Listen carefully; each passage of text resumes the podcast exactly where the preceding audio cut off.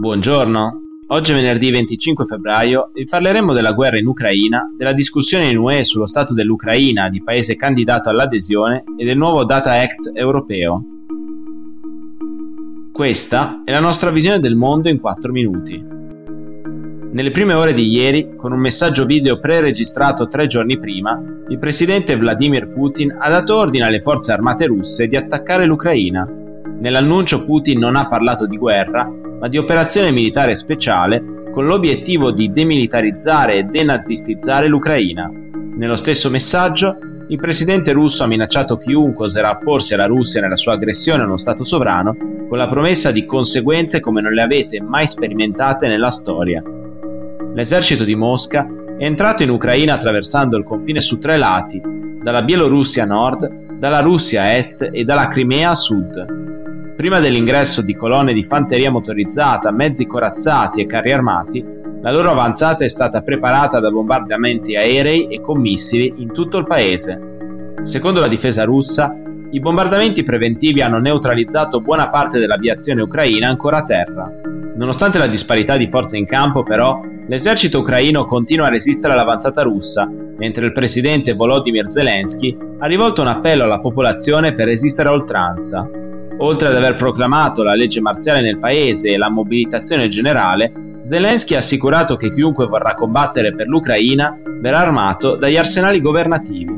Al primo giorno di scontri, secondo il presidente ucraino, i morti da parte ucraina sono stati almeno 137 tra militari e civili, numeri che sono destinati ad aumentare, visto che gli scontri sono proseguiti tutta la notte in diverse zone del paese. Tra i più intensi ci sono quelli per l'aeroporto strategico di Ostomel, a una trentina di chilometri dalla capitale Kiev. Intanto, in un solo giorno, già più di 100.000 ucraini risultano sfollati, stando ai dati in possesso dell'UNHCR. Oltre alle sanzioni, l'Unione Europea ha messo in campo un pacchetto di aiuti da 1,2 miliardi di euro per sostenere la popolazione e l'economia dell'Ucraina. Alcuni Paesi membri hanno anche iniziato a sostenere la possibilità di dare all'Ucraina lo status di paese candidato all'adesione all'UE. Dati progressi significativi nell'attuazione dell'accordo di associazione e nelle riforme interne, così come le sfide attuali alla sicurezza, l'Ucraina merita lo status di candidato all'UE e Lituania e Polonia sosterranno l'Ucraina nel realizzare questo obiettivo, recita un comunicato congiunto sottoscritto dai presidenti di Lituania e Polonia e sottoscritto anche dal presidente ucraino Volodymyr Zelensky. All'appello del 23 febbraio si è unito anche il premier sloveno Janez Jansa, che insieme al primo ministro polacco Mateusz Morawiecki ha scritto in un comunicato congiunto L'UE può rispondere alla sfida storica posta dalla minaccia della Russia sull'Ucraina?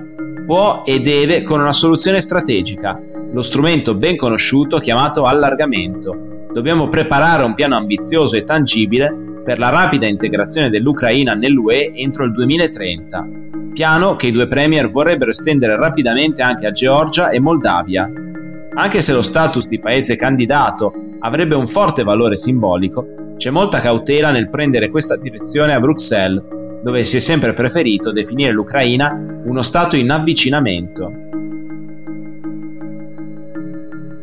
La Commissione europea ha presentato il suo nuovo Data Act, un insieme di norme per stabilire i diritti di accesso ai dati generati all'interno dell'Unione, con un occhio di riguardo per le innovazioni dell'Internet of Things.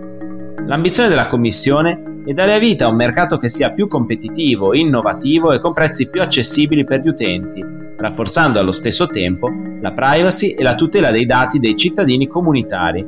Secondo i calcoli, il PIL dell'Unione dovrebbe aumentare di 270 miliardi di euro entro il 2028 grazie al migliore impiego di una mole di dati che fino ad oggi sono rimasti inutilizzati o sottoutilizzati. Per esempio, il Data Act prevede misure per permettere agli utenti di dispositivi connessi come smartwatch, auto intelligenti ed elettrodomestici di accedere ai dati da loro generati e condividerli con terze parti, oltre ai produttori. In definitiva, vogliamo dare ai consumatori e alle imprese un controllo ancora maggiore su ciò che può essere fatto con i loro dati, chiarendo chi può accedere ai dati e a quali condizioni, ha detto la vicepresidente della Commissione Margaret Vestager durante la presentazione del 23 febbraio.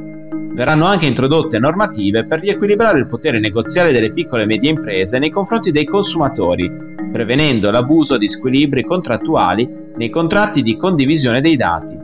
Inoltre, gli enti pubblici saranno autorizzati ad accedere ai dati raccolti da attori e imprese private in caso di emergenze e circostanze eccezionali. Per oggi è tutto, dalla redazione di The Vision a lunedì.